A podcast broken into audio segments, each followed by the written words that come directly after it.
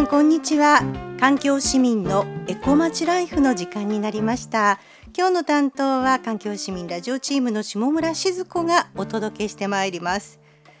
えー、さてもうね10月も半ばを過ぎましたけれどもつい先日なんですが環境市民の、えー、会員の方がですね事務所に立ち寄ってくださいました。ちょっとあの京都府内でも北の方にお住まいの方なので市内まで来るのにあのすごく時間をかけてきてくださったんですけれどもお土産に栗と柿を持ってきてくださったんですね。ご自身のなんかお家で採れた柿と栗みたいだったんですけれどもすごくたくさんの栗をいただきましてであの早速持ち帰りまして栗ご飯を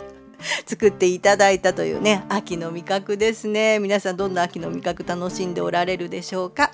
さて、えーと、今週と来週にの2週に、えー、関しましてはあの海外でですね活動されているというお話をゲストに、えー、ズームをつないで伺っていくということになっております。この後15分間お付き合いください。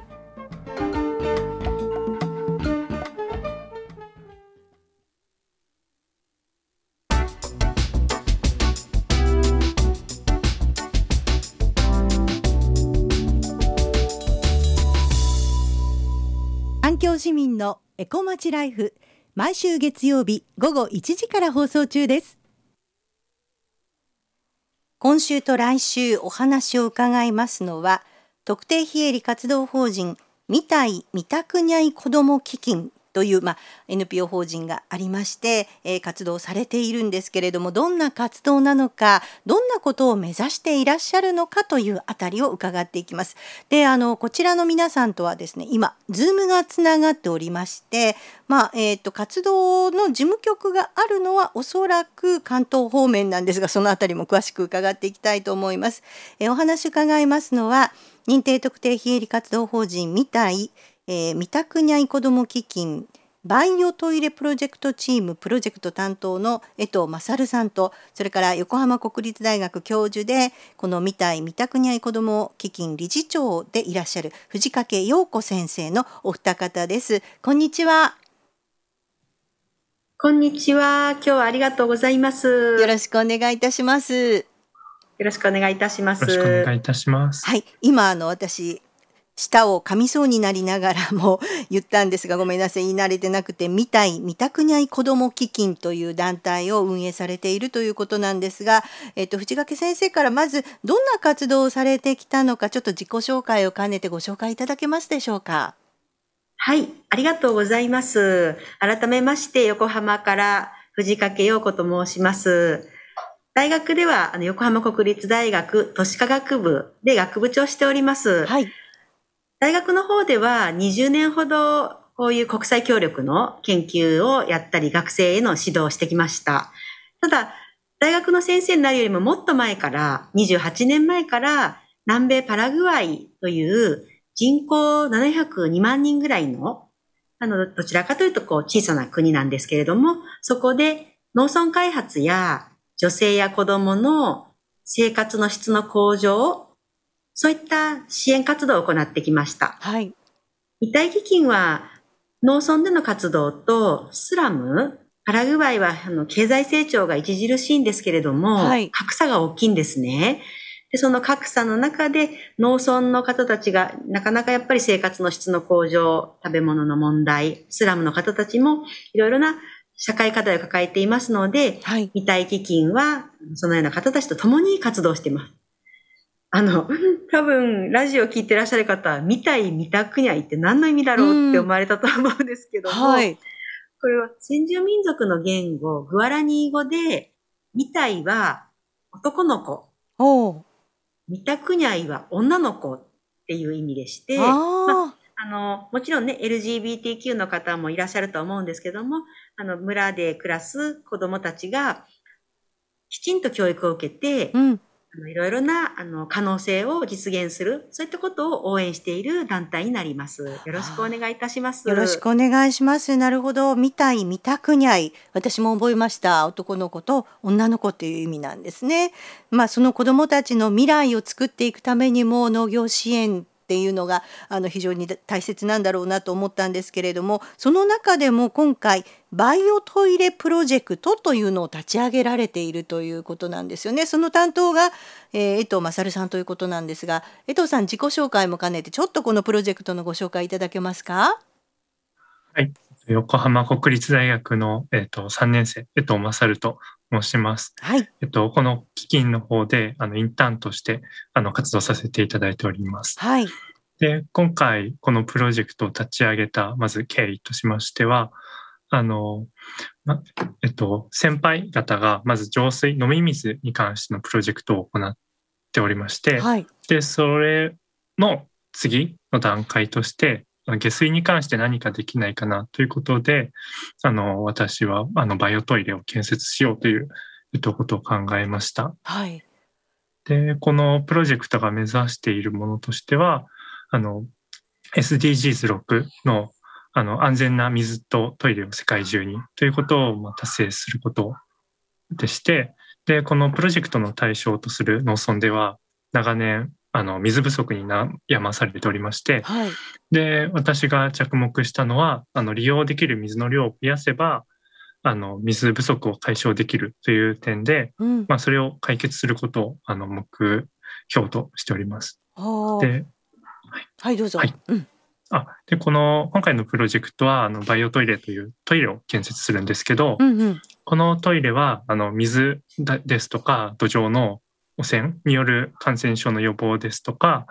あとは肥料の経費の削減、収量の増加が見込めるなどのあのメリットのあるあのトイレになっております。はい。ちょっと聞いていい,、いいでしょうか？このバイオトイレっていうのは、はい、あのすぐにそのパラグアイで作れるものなんでしょうか？そうですね。あの、まあ、便器は、あの、日本から、あの、今回初回だけあの持っていくんですけれども、はい、まあ、その他はあの現地であの建設できるものでああの、まあ、現地のあの支援して協力してくださっている方とのあのコミュニケーションですとか、うん、あと同じ横浜国立大学の建築の先生などにあの、まあ、助言をしていただいたりなどして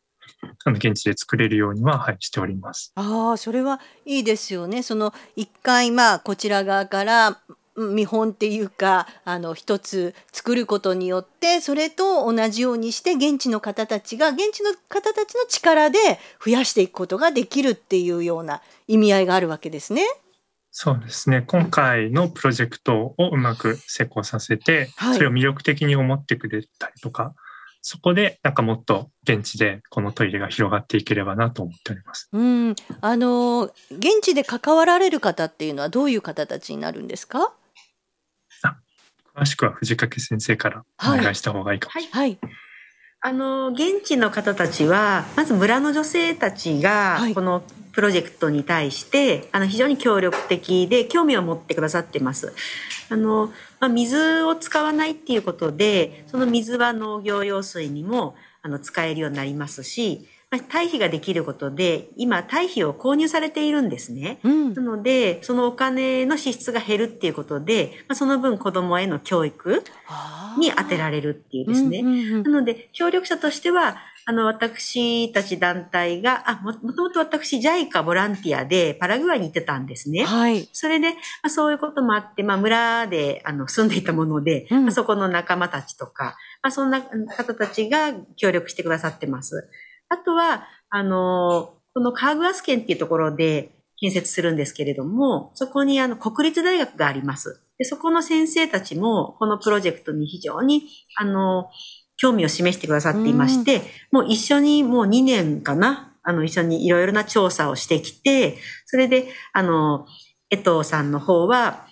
日本全国で展開されているバイオトイレをいろいろと調べて、あの、うん、意見交換をしてですね、パラグアイの方たちが、こう、一番これがいいっていうようなものをですね、つむ、作り上げてきたってことで、まあ、最初のこう提案としてはこちらからだったんですけども、途中からは向こうからもいろいろな意見をいただいてですね、今、農村女性と江藤さんと、あの、それからスタッフの鈴木さんと、うんあそちらの大学の先生とですね、もう何度も何度も話し合いをして、うんたくさんの協力者が、あの、いるというか、共に作ってるっていう感じですね。はい、いい感じですね。でもまあそこにその作ろうとした時に資金が必要ってことなんですよね。で、あの取り組まれていることがあるということなんですが。はい、そうですね。あの、今回、まず、あの、資金を調達するために、あの、クラウドファンディングという、あの、ネットを介して、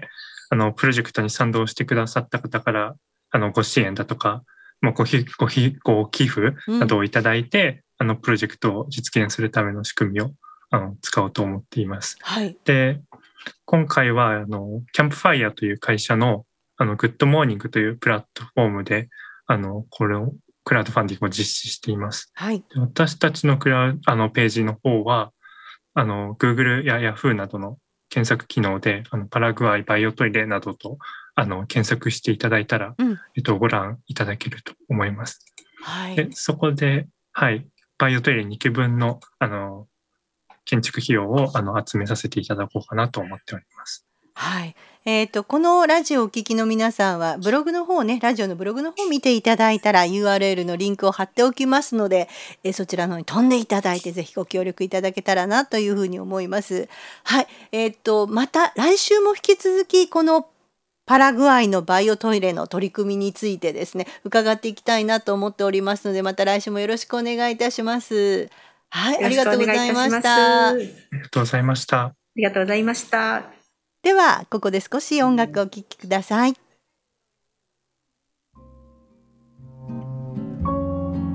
Eu amei e amei ai de mim muito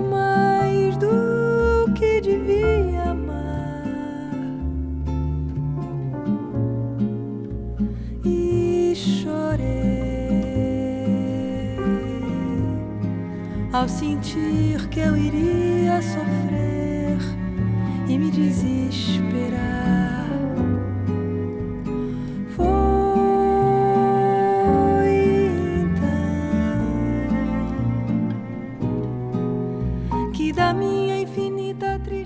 さて、ここで環境市民からのお知らせを一つ、えーぜひ環境市民のウェブサイトもご覧いただきたいんですけれども、10月30日から環境市民連続オンラインセミナーをスタートいたします。まあ今の日本ですね、なんとなくまあ環境問題大事だとか、気候変動問題大切だと言われながらも、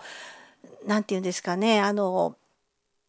なんとなくまだ進み具合が真剣さが足りないというか、まあ、私たち NGO にしてみればですねそんな感じがしてならないんですね。で一体なぜ日本の環境政策環境の活動っていうのがここまでまだその一気にですね進んでいかないのかっていうことをちょっと根本から考えてみたいなと思って連続オンラインセミナーをしたいと思っております。えーぜひ環境市民のトップページ見ていただきましたら、えー情報載っておりますのでそこからクリックしてご参加いただきますようよろしくお願いいたします。ということでそろそろお別れの時間になりました。えー